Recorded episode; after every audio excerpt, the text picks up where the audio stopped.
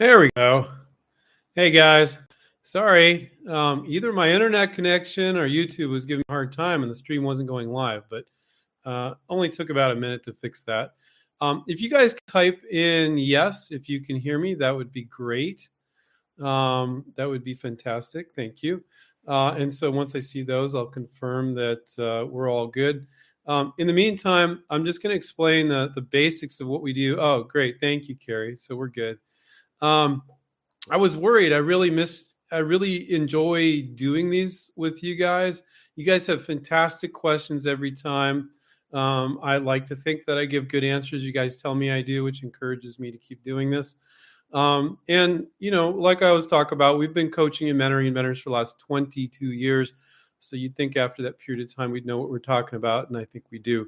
Um, what we do here at InventRight, for those of you who are new, is licensing. So what licensing is, it's um, I'm biased, but I think it's better for most inventors than venturing. Venturing being a fancy way of saying make it and sell it yourself. People think they need to raise money.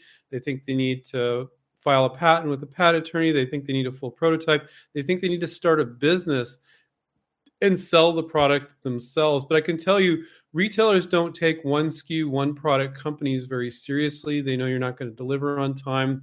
You're going to have quality control issues. You don't know what the heck you're doing. You're underfunded, understaffed. They don't want to deal with you, but they do want to deal with these larger companies that you can license to. So, what licensing is, that large company that you license to, and they're manufacturers that sell to the retailers or the equivalent for B2B type stuff. And so when you license, it's their money and it's their workforce. Maybe they have maybe they have 500 employees, maybe they have 50 employees, maybe they have 10 employees, depends on the size of the company, but you don't need to raise money, it's their money. You don't need to hire people, it's their people. And you don't need to create distribution from scratch. Maybe they're already in 30,000 stores. So they have the relationships with all those buyers at those retailers. So you're tapping into all that, and that's a beautiful thing. So you don't need to start a business. You don't have to mortgage your house and home. And once you do that licensing deal, it's all in them. Now you still need to reach out. In our case, with most of the time, most of our students are reaching out to 20 or 30 companies or even more. Sometimes you, you only have eight or 12, and that's fine. Um, but you're reaching out to a good deal of companies with the right marketing materials, doing and saying the right things. That's what our students do.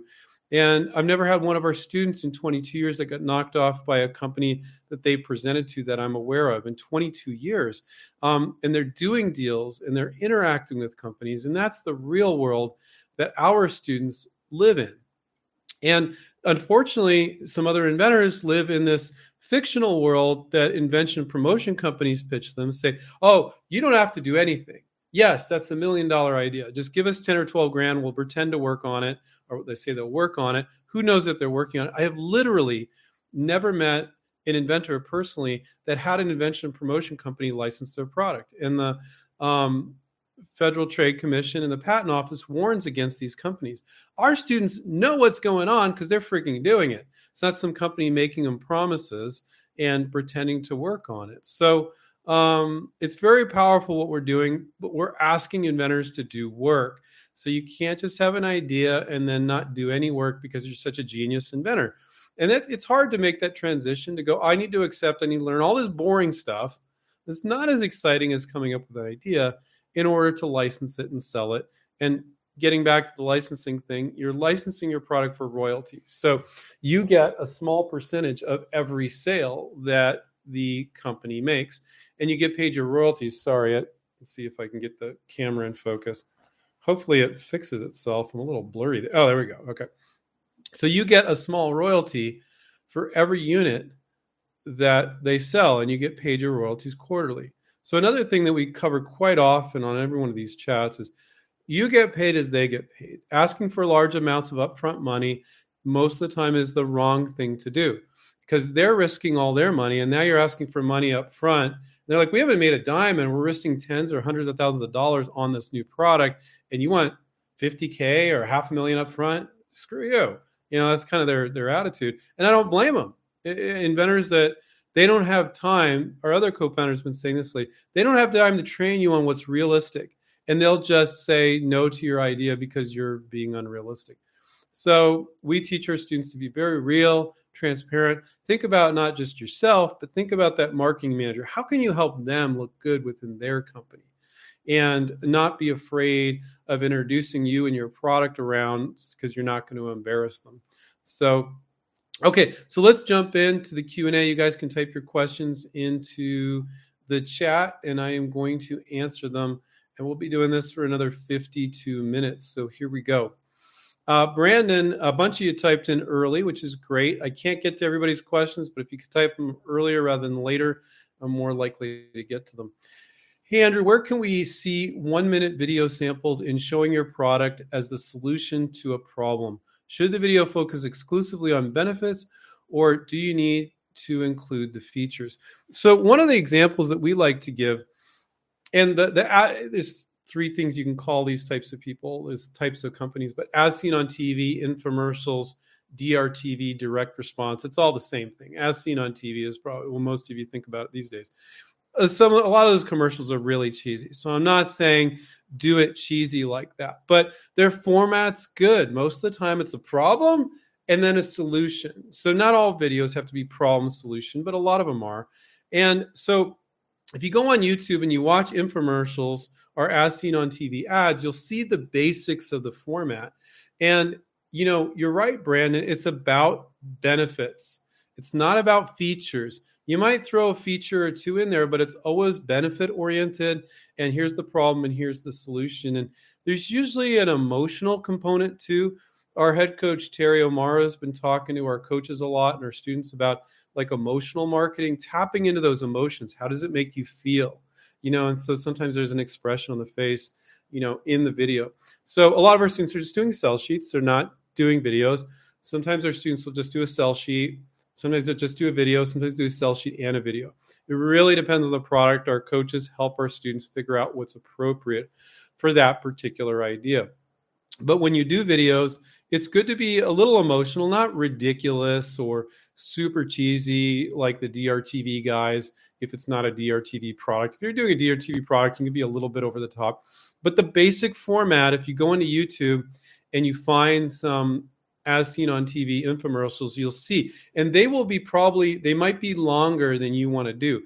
All of your videos should really try to be under 30 seconds, definitely under a minute, should never go longer than a minute. So you, you might see an infomercial that's three minutes or two and a half minutes, and you, you don't want to do that. But you can see the basic format. Oh, okay, they included some more details. I won't include that much detail. Or a lot of the infomercials you'll see, sorry, my nose is a little itchy. They'll repeat the same thing over and over, and you just want to do it once. They can play the video again. So that was a very thorough answer, I think, to your question, Brandon. I hope that helps. Okay, um, Hector said a question in advance since I work when the live stream starts for reaching out. Well, I guess you can watch the replay then, so that's kind of cool.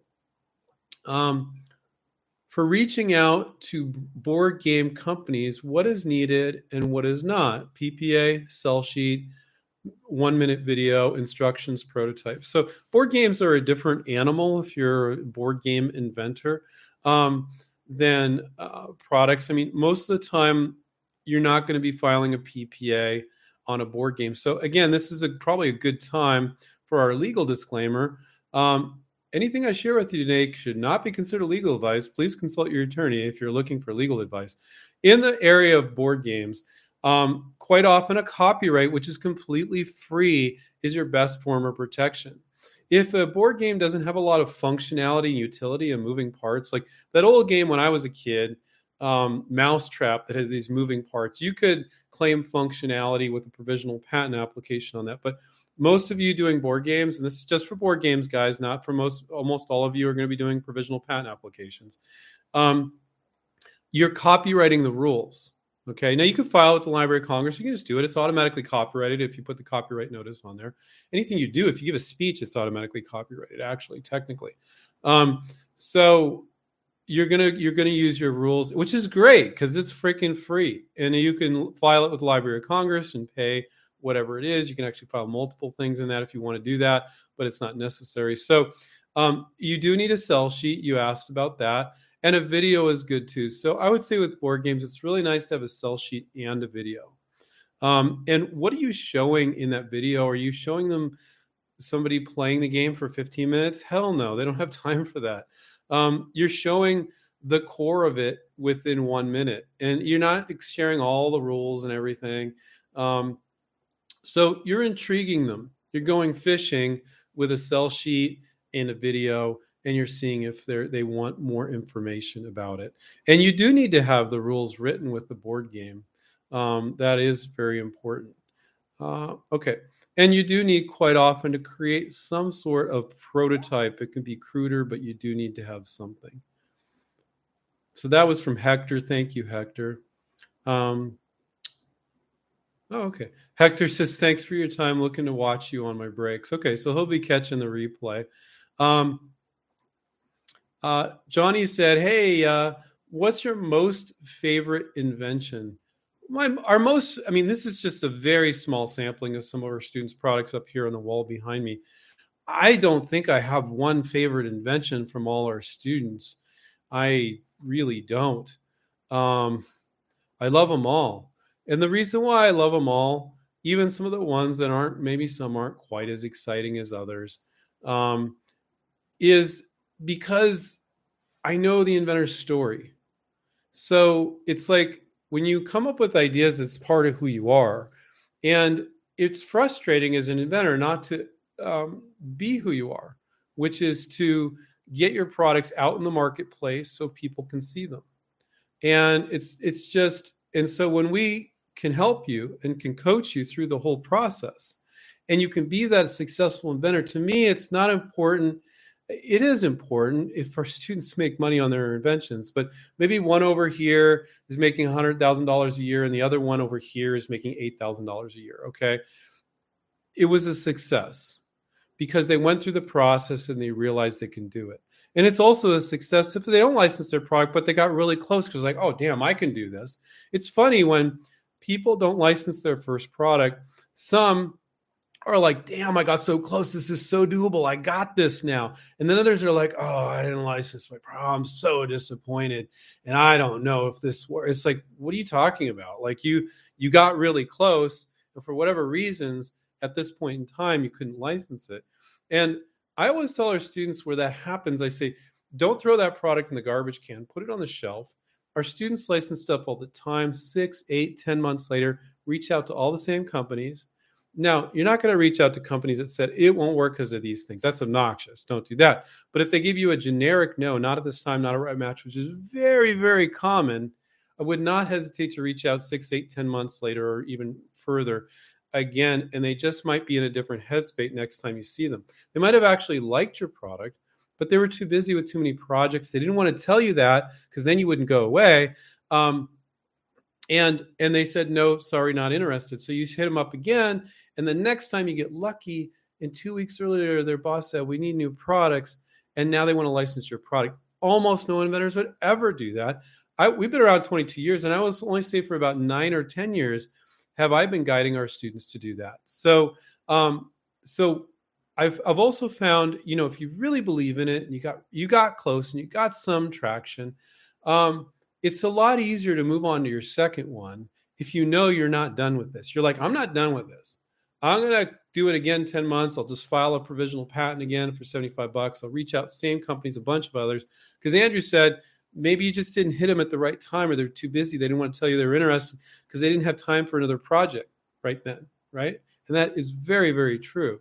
So um, if you guys are not getting our coaching and you're working on your own, you don't license your first product, keep moving forward. And, you know, now if five companies say it won't work because of this, and what they all say is kind of similar, and you can't fix that, you're done with that project. But it's much more common that you get these non-specific no's. You don't get anything really solid.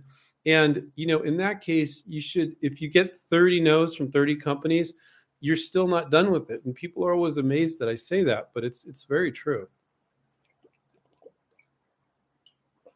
So let's see what else we got here. Um, so Johnny, I, I, don't have a specific favorite invention. My God, I love them all. Um, just an invention. I just love inventions and innovative things. I couldn't just pick one, but it was a fun question. Um, another, uh, this isn't Johnny, this is John, uh, said, uh, Hi, Andrew. I'm ready for my first invention, and it's so simple. I scheduled a consultation with your firm earlier, and I would love to talk to an expert because I want to donate 49, 49% of any and all royalties. So, you know, it's it's interesting. I, I get that more often than you guys think. Um, where an inventor is like, I want to donate half of my royalties or some all my royalties to this charity or that charity. Um, and I, I think it's important to, it's kind of like when the plane's about to crash and those masks come down and you have a spouse or you have a kid, you put your mask on first so you can save them, right? And I think I've talked to some inventors that barely have two pennies to rub together, yet they're talking about how they're going to donate their money to charity.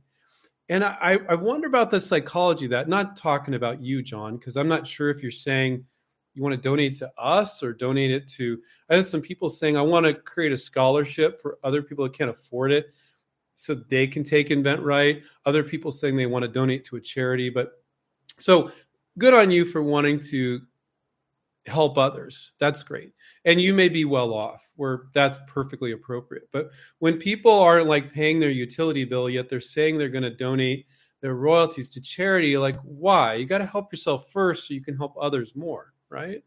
Um, and I think I don't know. Maybe they like they don't feel like they're deserving of it, so they have to say to themselves, "I'm going to donate my royalties to somebody else." I, I, don't know exactly what's going on with that psychology. Again, John, I'm not talking about you, um, but it's interesting. More, I, you'd be surprised over the years how many times I've heard people say that. Um, sometimes it tapers in beautifully, like the product will relate to some donation they want to make.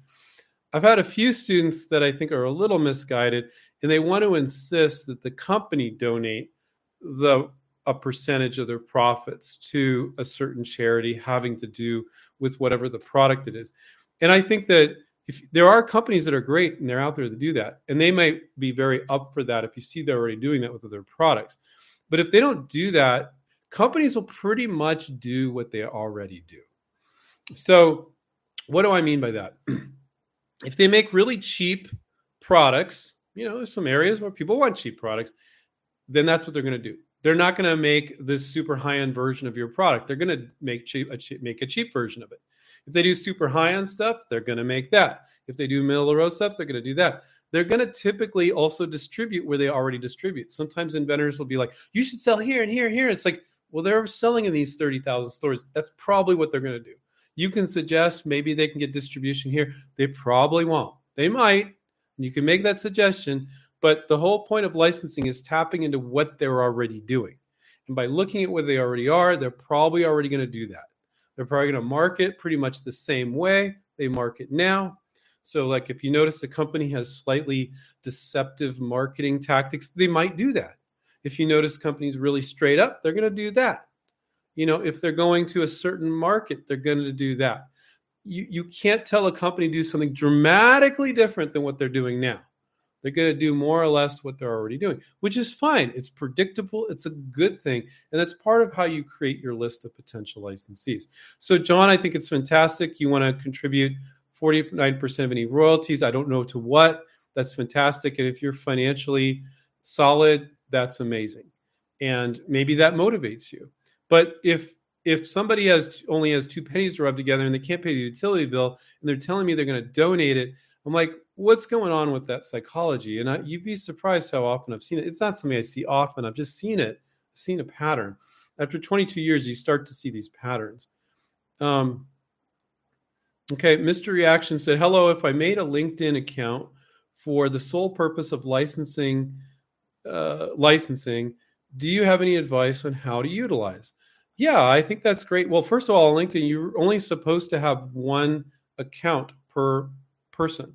Um, so, uh, you know, I think that you you want to mention that you're a product developer in your um, title on your LinkedIn profile. And if you're focusing on pet toys, or if you're focusing on kitchen or automotive aftermarket or some kind of industrial product, it's it's if you're if you're like in eight different categories, maybe product developer is kind of better.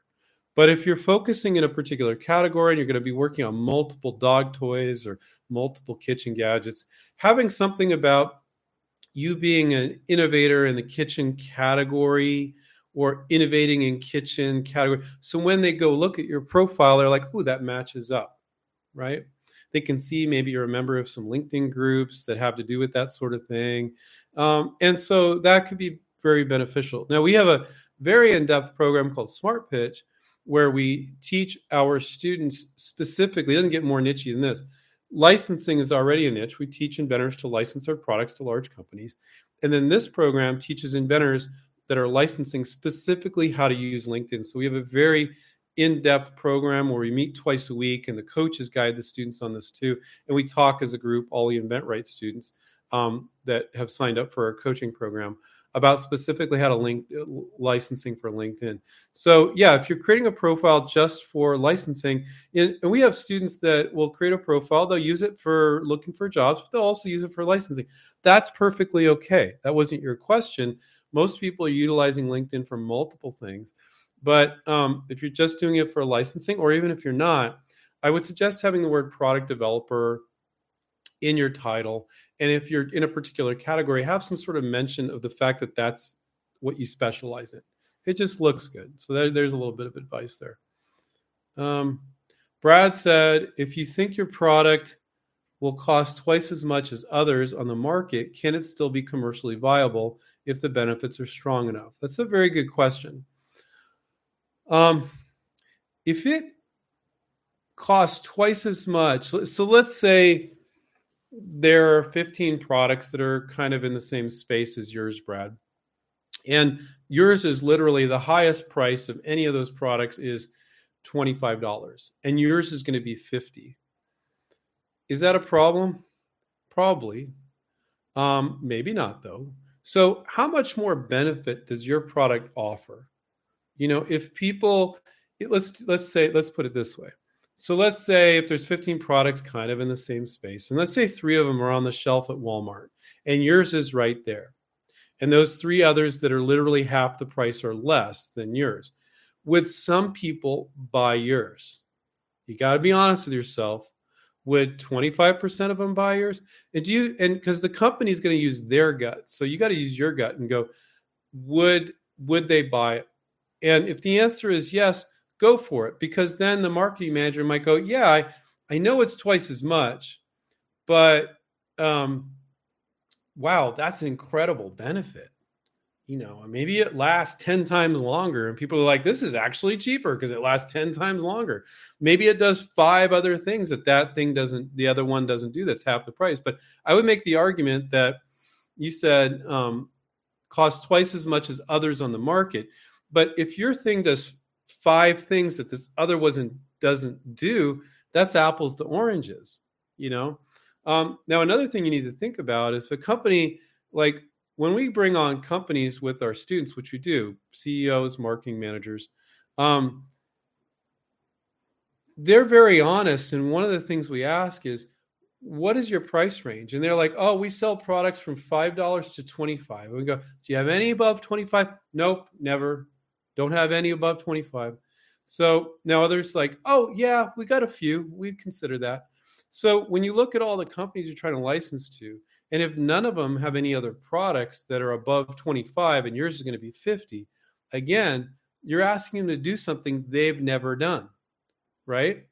Less likely to happen. But there might be other companies that aren't doing quite that same product and they sell $50 products so you might license to them. So it's a matter of figuring out your potential licensees. So brad without knowing your product without knowing your point of difference of your product over others there's no way in hell i could answer it. Maybe 50 is fine over 25 we're making up this number. You didn't say that number. Maybe twice as much is okay. Maybe it's not. I can't say but i've given you some criteria and some things to think about. Um, Johnny says, What if my invention has two different markets to sell to, possibly two different companies to license with, or probably or probably not possible? Question mark. Thank you.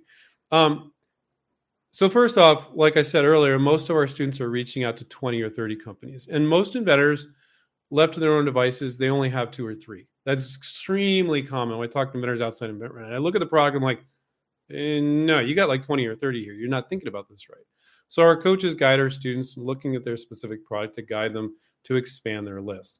Um, but it isn't uncommon that you got so you if you're okay you said what if my invention has two different markets to sell to so sometimes you change the product up and so markets could be geographies it could be like here's a low price version a high price version. Maybe for this market the product's a little different and for this market the product's a little different over here. They're not competing with each other. That's fine. So you might do one sell sheet for each. In that particular case, have two different lists of companies, as long as they're not stepping on each other's toes and the marketing's a little bit different, the product's a little different. You might you essentially you have two products, not one. Now, I don't know in your particular case because we're not going to publicly disclose what your product is, of course, and I don't know what it is. That may or may not be applicable, but if it is, it's perfectly fine. It's perfectly fine. Um, Let's see. Low boy, I saw this one earlier and I kind of commented on it by my earlier comment. Have you ever had an InventRight student that did not get a licensing deal during the course of the program? Of course. But every student leaves the program knowing how to license because they've gone through the real life process. They haven't like just watched videos and take quizzes and talk to their coach. They worked on their freaking projects. Maybe one, maybe two, occasionally three, but everybody at least one. Maybe they'll license that beyond the first six months membership. Maybe they'll move on to another product. Maybe they'll they'll they didn't license the product, but they'll bring it back, you know, six, eight, ten months later, and they'll work on another product. So the one thing that we want everybody to leave InventRight as a student is that they've learned the process. The goal is to license a product, but not everybody's going to license a product. No inventor on the face of the planet, I don't care what kind of rock star inventor they are, will license every single product they work on. That's freaking ridiculous. You didn't say that, but some inventors like think that's normal. That's exactly why you don't want to spend 10,000 on a patent, 5,000 on a prototype every time you come up with an, an, idea. So that's the big crux of the InventRight approach. You spend $75 on a provisional patent, you use our smart IP software to file it. $75, not 10,000 and then you do a virtual prototype instead of a prototype. Or you do a prototype. It looks good but you cobbled it together with some stuff you bought at the store. We have students that build more expensive prototypes and that's a financial risk. But you're not selling your prototype or your patent you're selling the benefit of your product. So if you can relay the benefit in a sell sheet in a marketing piece because that's what you're selling no company is going to run for the hills because you didn't have a production ready prototype or you didn't most persons have a prototype at all it's okay now, some of them will go, Well, we want you to do that. And others, you'll talk to them and they'll be like, Oh, yeah, you answer our questions. We don't need a prototype now, but the inventor was ready to do it because that's what the company said. But we advise the inventor to go on, see what their questions are, answer the questions. They're like, Oh, yeah, we just need enough info to get some quotes overseas to make sure we can make this a reasonable price. You gave that to us. No, we no longer need a prototype. Other times they might put it on you, but at least you have interest now. So, um, yeah so that that's that's a big part of our approach so you know what i'm really proud of is it doesn't matter if a lot of you aren't going to become InventRight students we're getting you guys into the right mindset and it is the right mindset it's the InventRight mindset and what does that get you well it gets you not mortgaging your house and home it gets you not spending so much money that you can always move on to your next product it gets you working on more than one product after a period of time it gets you in the right mindset to realize two or three companies will never get you a licensing deal. You need to reach out to 20 or 30. Okay. Um, it emphasizes what's important, like a good marketing piece that does the selling for you. It tells you things like the InventRight approach tells you you don't need to be a sales schmuck. You don't need to be a salesperson. You need to push out that sell sheet or video that's going to do the selling for you And you need to do a good job of it because most of you haven't done any sales before. And what we teach you to do is not sales, it's outreach, showing them how they can make money. At the same time, the last thing you ever want to say is, we can become millionaires together, or we'll make millions, or if we only get 2% of the market. None of that crap. Just showing them the marketing so they see your sell sheet or video and go, oh, yeah, if our customers saw this, they want to buy it. So it's not for them, it's for their customer. So these are fundamentals that the vast majority, if not 99% of inventors get at least one of these, if not multiple things wrong. There's many other things. And then even like sharing this basic information, people then don't think it applies. Oh, but that one doesn't apply to me. I handle that. And then we look at it, you know, once they become an event rights student, we're like, no, you're off on this. If you're off on any part of this process, it's not going to work. And but once we get people in that mindset and they get that real life experience, they can license products the rest of their life. Okay. Um, uh, Brooke said, hey, Andrew, I'm very grateful for you, Stephen, and your team. Just bought one simple idea. I plan to read it. Um, get an open get an open profile with the USPTO, the Patent Trademark Office, and then call your team about getting a coach. I don't understand this part. I plan to read it. Okay, you plan to read our book, One Simple Idea, and get an open profile with the patent office, and then call your team about getting a coach. Okay, I don't know what you mean by that. I don't know if you mean like you're getting ready to file a provisional patent. I'm not sure about that, but that sounds good. Um, and you guys can go to inventright.com, click on contact us, and you can book a call. It will be with Sylvia or Dana. They're both super friendly, they're never pushy. Um, they're not going to hound you if you don't sign up and go, Don't you want to get rich? How come you didn't sign up? We don't do crap like that. I'm saying the word crap a lot today. I'll try to refrain from doing that. But we don't we just don't do that. We're we're very friendly and very helpful. And you guys are welcome to take advantage of all our free stuff on our YouTube show, whether it's live stream or the 800 plus videos. I think we're getting 900 into account on that. And I'll remind you guys before we close here we're trying to get to 60,000 subscribers. I think we're about 700 away from that. If you're not subscribed, down below, click subscribe and click on the notifications button. And that's your way of saying thank you to me and to the whole InventRight team for answering your questions live on this chat for free. So that we appreciate that. Um, let's see what else we got here. Alexandri, um, I don't ever know if I'm pronouncing that right um, Alexander, maybe. Uh, uh, he's a long time follower. Do you have cases of students licensing in European countries that are not selling in the USA and Canada? Yes, we do.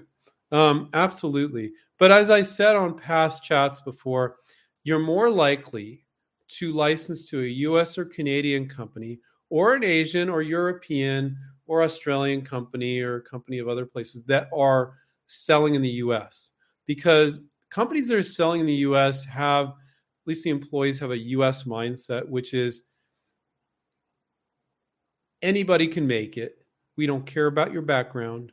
We don't care if you finish high school or college. If you have a good idea, we want to see it. And I find that less so these days in Europe and other countries. What are your qualifications? Who are you? You're an individual. Why do we deal with you? Sort of situation. Um, and there's still some of that attitude. I find it less and less in Europe every year, but it's still there. Okay. In Australia, they call it the tall poppy syndrome. In other words, you grow up as a flower too high, they chop you down. And I've talked to many of our Australian students um, about that. And they say that, yeah, I, I, that is, they've told me that's the attitude. So now, if you're in, so let's say you're in Australia, I would say reach out to US and Canadian companies or any other co- companies that are based that are from other countries that sell in the US and Canada, go ahead and reach out. But you if you are Australian and you just reached out to Australian companies, you're toast. You're not going to license. Now, but does that mean that one company here or there couldn't license from? Yeah, add those Australian companies to your list. Go for it. Same thing if you're in the UK or Germany or France or what have you. But if you restrict yourself, if you're in Europe or Asia or Australia, and you only reach out to companies in your own home country, you will probably not license and you'll be dramatically reducing your chances of success by at least half, if not 75%. Okay. Now, I don't care if you're not, if you're, let's say you're from Germany and you're like, well, I don't know the US retails. Well, get online, figure it out. It's pretty freaking easy. You know, and I've found our European students do a better job of figuring out who the US retailers are. And you don't license to them, you license the companies selling to them. And Americans will go, Well, I know who the retailers are near me because they live on the East Coast, but there's a whole other set of retailers on the West Coast. So I've actually found our European students do a better job of making their list of companies because they don't make assumptions. Because the US is a very big place and the distribution varies depending on where you are in the country. And so they do a better job of it because they're not making assumptions as to who they can license to. And they do a better job of making their list of companies. Now, the Americans that don't make those assumptions and really research and do their list, they do just fine as well. So um, don't, don't limit yourself to your home country. Um, and definitely if you're not outside the US and, and Canada.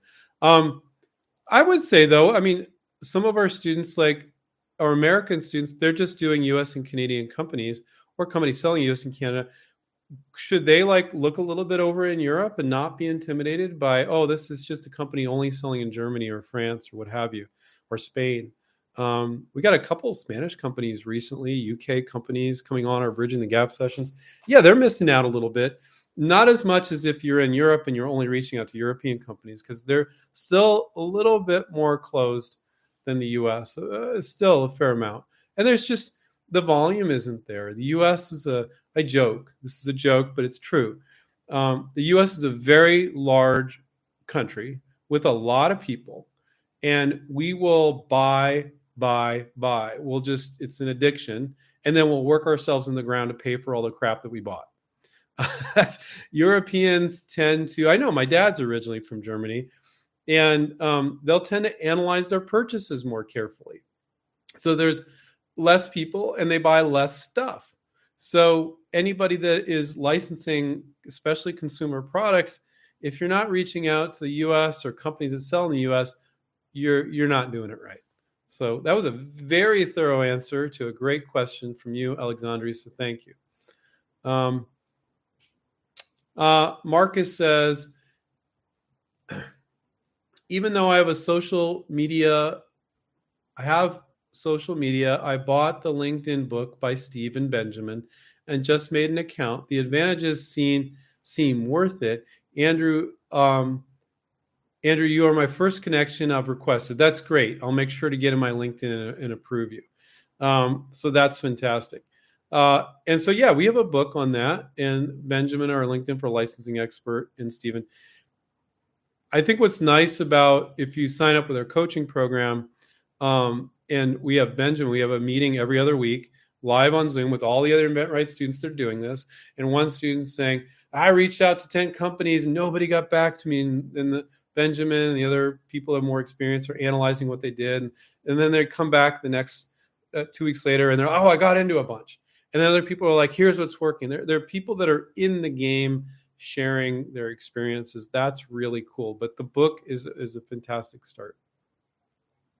Um, Sebastian said, Hey, I just got my provisional patent filed and I'm looking to license my invention. I have a sell sheet and a list of companies. That's great. Um, what would your number one piece of advice be? Um, make sure that your sell sheet's good. I would say 90% of you guys have heard give me the stat before, uh, me give the stat before. 90% of inventors that I see outside InventRight, they're sell sheets are completely unacceptable. They're not good enough to send. They they need to accomplish, which is not easy, guys. Like six seconds, I got it. Like on the major benefits of your product. The other five percent are okay, but you want to send something okay, and then maybe five percent are good enough. Like literally five percent are good enough, and ninety-five percent are not good enough. Um, so if you're reaching out to and so let's say and the other mistake is they make an anemic list of companies or they make a list of companies that's not the right match. So you know they got two or three companies and we're saying you should have 20 or 30 or maybe you have 20 or 30 but it's like you're totally going down the wrong path. So my advice you're asking my number one piece of advice i'll give you a few pieces of advice sebastian is make sure your sell sheet is good and understandable in six seconds. And I've given this tip before. So if you don't have a coach, this is what I would do. I would put it on your computer and find somebody that you've never talked to your invention about before. If you ever talking about before, this will not work. Then stand behind your computer, whether it's a desktop or laptop, pull it up and stare at them in the face and see their reaction. See if they're looking confused. If they ask you questions, say nothing. And you'll hear them ask questions. You're like, oh crap, I thought that was clear And man, I've said crap like 20 times on this. What the hell? I, you know, um, anyway, so you're like, oh, I thought that was clear. And don't say anything. And if they don't get it, it's not good enough. Now, you need to find somebody to help you. An event InventRight coach, that's what they do. They help you accomplish that six seconds. I got it. If it's not us, you got to find somebody else. Okay. So that's the first tip. And then your list of companies, people don't know how to make lists of companies for licensing. So really, I don't have anybody you could send I could send you to there except an InventRight coach, which is what we do. And it's a very specific skill. So make sure your list of companies is good. Make sure your presentation is good. Then you got to know how to properly reach out. So if you're reaching out on LinkedIn, if you're reaching out on the phone or you're reaching out for your email, you should really be doing all three. You got to be doing all those three things correctly. Okay. Um, so you asked for one. If you don't do all those things right, probably plus some other things, you could be wasting your time. You really could. Um, so let's see what else we got here. So that was Sebastian. Thank you, Sebastian. Great question. Um, okay. Spencer says, Hey, Andrew, does InventRight offer 3D product animation for complex products like a backpack or modular products? I wouldn't think a backpack would be complex. We do 3D computer generated models for our students, but they are still images. So they are not animations. Okay. Um, and you don't always need that animation. Inventors get really excited about it. Like you got this fancy animation. Invention promotion companies like to promote this to inventors. And like it's like breaking out and then it's coming back. And it's like at the core of what you're selling is the benefit of your product. So you probably don't need an animation to illustrate and demonstrate the benefit of your product. There's probably creative ways you can do that with still images. Sometimes there's too much stuff to put in a one page sell sheet because they will not look at 20 page PowerPoints, guys. That's why we always advise students just do a one page sell sheet, never more than one page. They don't have times for slide decks, 20 pages. They will not freaking look at it. Oh, but if they're really interested, they would. They don't have the time, guys. So, but if you have more to relay, sometimes a video can be great. And don't think of video as all moving images. Sometimes it's still images. So, like if our student took a, a, a, a, virtual prototype we did, showed a piece of it, there's a narrator, showed another piece of it, you can relay the same thing without it being a fancy animation. And it's kind of overkill with the animation a lot of times. I've seen some nice ones, but it gets expensive. And I talked about one of the InventRight approach crux of the event, one of the cruxes of the InventRight approach, it's a weird word, crux, but um, is to not spend so much money on each idea because you fell so in love with it that you can't do it a second time. You start to your spouse or yourself or somebody else is like, what the heck are you doing? Like you spent 20K on that. What are you doing? Or even for some people, a couple thousands too much. You know, as long as you're relaying that main benefit, you, you don't need all the baubles and trinkets to do that. And so rarely do you need an animation to relay the benefit if you're clever about it. But a lot of people have a hard time doing it. And we spend a lot of time with our students with coaching, like, oh, you could do it like this. And the student's like, oh, yeah, I could. They're like, oh, but it would be so cool if it's animation. The coach is like, it's not gonna, they're still gonna get it. They're still gonna get it. So if you insist on spending all that money on animation, you can do that, but I don't think it's necessary. It's not gonna matter. It's not gonna make any difference. Um, so I think that's really important to know. Um, hmm. My two cents, who's another regular, says, What indications let you know if the company that is interested is not the right company for you? So, first of all, if they're not selling in a major retailer where you want to be, you shouldn't have added them to your list to begin with. Sometimes people just like Google and they're like, oh, this company, like they're selling. Find out who they are and where they're selling. It's very easy to do once you know the tricks. So if they're in a major retailer where you want to be and they're somewhat in the same product category, you should be reaching out to them. Um, but sometimes you're like, oh, there's something about the company that I wasn't aware of. They're not as big as I thought, or their plan for the product isn't what I think would be smart, and they want to do it this way. Or maybe, maybe like you want to do a licensing deal, and they're they're just like wanting to test it. They're like, oh, like I had this one student once. They're like, oh, they're gonna just put it on Walmart, and I looked at the, the the information and they're like, no, they're just going to put it on walmart.com. And they said they want to do a small test. Doesn't seem like they really want to commit to this in that particular case. That might be fine. But so um, a big part of when you get interest from a company and our negotiation coach and your coach at InventRight will guide you to interview them to figure out what their plans are. Is their head on straight with this? And it's a lot of back and forth. And I've talked to inventors outside InventRight that sign licensing deals with companies literally not knowing what their plan is and not holding them to that in the contract. And I'm like, what are you doing? Like, just to give this is very helpful. We've never, to my knowledge, had advised the students to sign a contract that the company sent first, ever. So does that give you a point of reference? But I see inventors outside InventRight doing that all the time. They don't know how to ask information uh, about like what are your plans with it. They don't feel like they can. They don't know how to ask those smart questions. So um, in the process, my two cents is their handle. You know, of when you get interest, you need to interview them about all these things. You're asking if you're not asking them at least fifty percent as many questions as they're asking you, you're doing it wrong. And people are like, this is a really big company. No, they're not a really big company. They might be, but it's just a person. You can ask them questions. It's okay. And you got to ask them the right questions.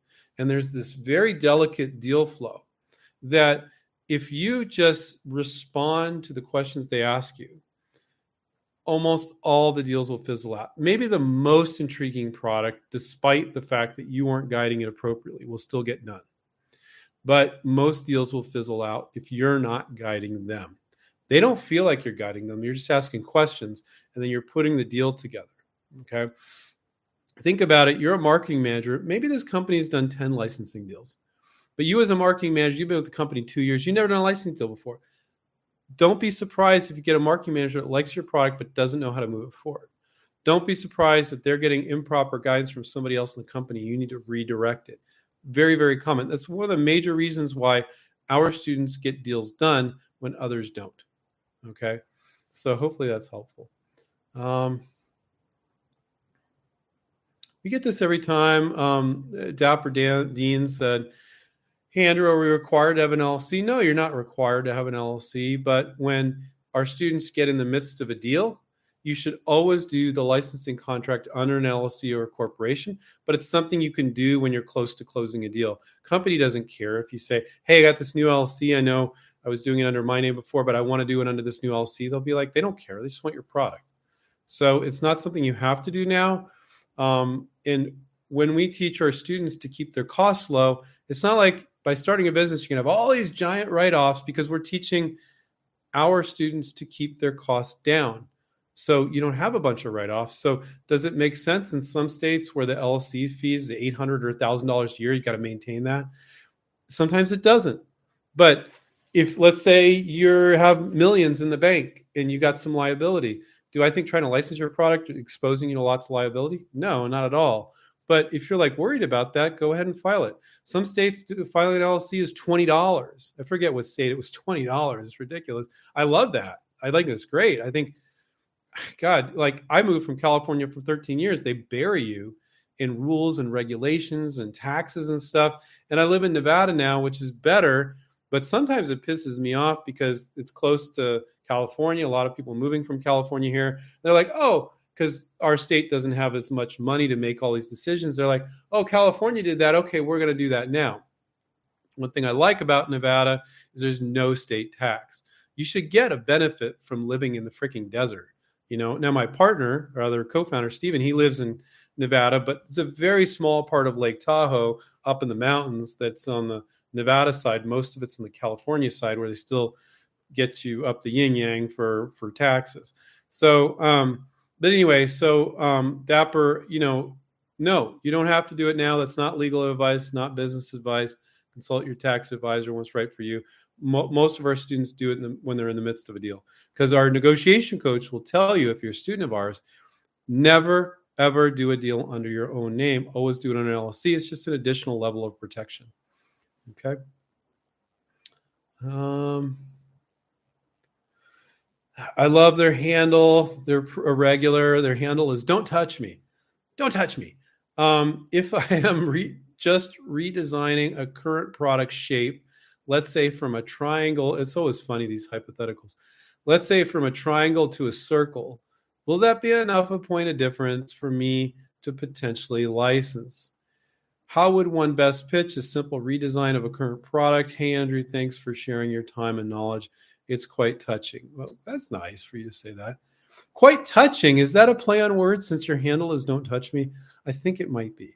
But um, anyway, I can't answer these questions in these hypotheticals, and you can't share your products. So saying, you know, changing something from a triangle to a circle might be like, whoa, that's just wow, that's so cool. It adds so much additional benefit to the product from a marketing standpoint and maybe from a patenting standpoint. But I can't answer it when it's a hypothetical like that. You know, it's you, what you need to do is look at the other products that are kind of in the same space and then look at yours and go, does mine have that little extra umph where if people saw these and they saw mine, that a percent, a decent percentage of people would buy mine over that one because of this change. If it's a triangle instead of a circle, because it makes it more comfortable or easy to use or less painful or whatever it is. Okay. So, um, so hopefully that's helpful. But I, without knowing the exact product, I can't answer, and that's the downside of these Q and A's. But there's so many upsides. I, I, the upside is that we're providing you great advice, and we're not charging you a, t- a dime, which is again my reminder. If you want to say thank you to myself and the entire crew at InventRight. If you're not subscribed, we're trying to get to 60,000 subscribers. I think we're around 100, 700 away from that. So please subscribe down below before you leave. And if you're already if you're already subscribed, don't click on it. That'll unsubscribe you. if you did that, then click on subscribe again. But please help us out. And just watch all our videos. Another way you can say thank you. Watch all our videos, which are super helpful. We're not in there pitching you on our coaching program every two minutes. I think we're pretty cool about it. And we really give it up, guys. We really give up a lot of great tips. Um, is that enough for a lot of you to license a product? Sometimes no. You know, you you need a coach, but um, like our videos, comment on the videos. The interaction is great as well. So, um, hmm.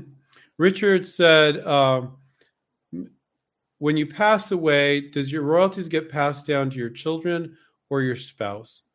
Um, you know, you would think that if you did what we insist that you file an LLC and they're paying royalties to that LLC, and you you put something in your will about that LLC getting transferred to your children, I see no reason why not. I can't offer you legal advice in that area. I see no reason why not. Here's the reality, though. Let's be real about this, guys. Have I seen products that are licensed to sell for 20 years, the life of the patent? Yeah, they're out there. Some products sell for a year, two years, three years, four years. Who says a product is going to sell for 20 years?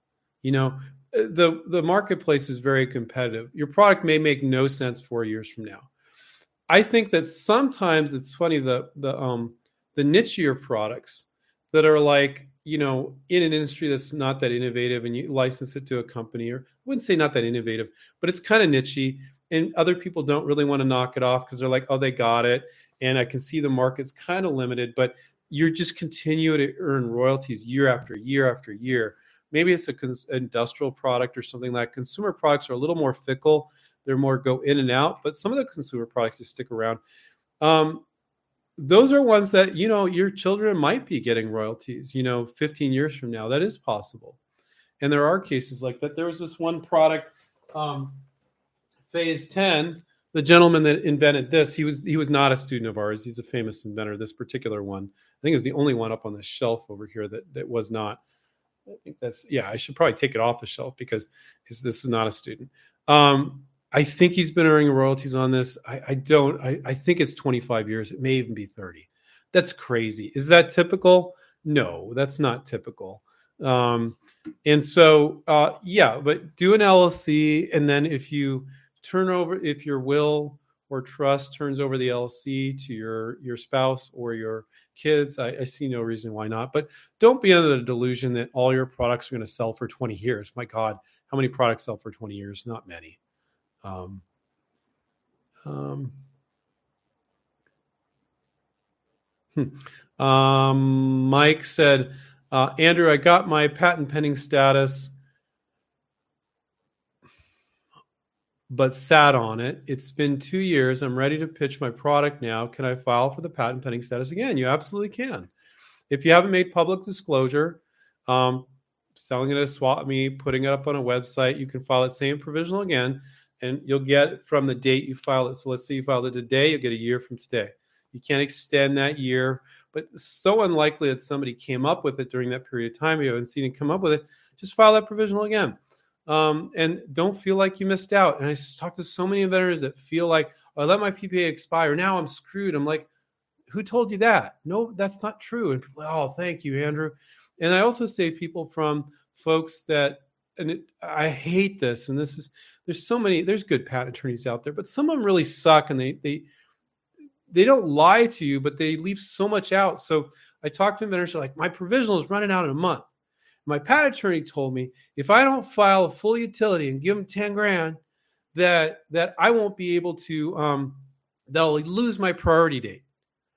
Yes, you'll lose the date that you filed your provisional on. But what he didn't tell you is if you hadn't made public disclosure, you can file it again and you get a year from today. And it's so unlikely that anybody came up with that in that period of time. But attorneys are about everything go wrong because that's their job. But what everything go wrong, but they're not being practical about it. And they're also wanting to get 10 grand out of you for some patent. And so they they didn't tell you you can file it again because that's not how they've been trained. You know, I've never met a patent attorney that's licensed anything. So they're not te- they don't know the practical nature of this and they're saying they're just going oh you're going to lose your priority date. But they're making you believe you're going to lose all your rights and that's bs and it's not true. Um, but they're also worried about the liability like if i don't advise him to do this then he you know and then uh, anyway it's just it's just stupid what some patent attorneys will say in their own best interest to be quite frank and also because they don't know how to license. It's it's both really um, it's ignorance about licensing, and then it's also I want to get the sale right. Um, so we've come up on the hour. Uh, we haven't gotten to everybody's questions, but we got to a lot of them. And as every time I say this, if you show up early, even show up before the hour, and post your questions. We'll we'll get to we'll get to um, those definitely. So don't worry if you didn't get yours answered. Well, of course, you can sign up with our coaching program, and coach will answer every all your questions for six months. And you can get another six months of our alumni program. But um, if you want to get your questions answered, I'm here to help. If you show up early, I will answer it. Okay. Um, so that's pretty cool. How many people do that? Um, so I want to remind you guys to take care, keep inventing. Um, don't hesitate to check out inventright.com. Go there in the upper right hand corner. There's a free resources tab. There's a ton of free resources. Sign up for our webinar series. Check out all those free resources at inventright.com and book a call with Sylvia or Dana to talk about our program. You might be like, I'm not ready yet, Andrew. Talk to them about it, and you might sign up. We get people that sign up within days, weeks, months, years. But at least you know, oh, I understand what they're offering and then you'll decide and nobody's going to be pushy with you. Dana and sylvie will not never be pushy with you. They're really cool people. So know and feel comfortable with that. And um, know you got a resource you know that's ready to ready to back you guys up and support you. So i want you guys take care keep inventing and we'll catch with you guys next time. See you guys. Bye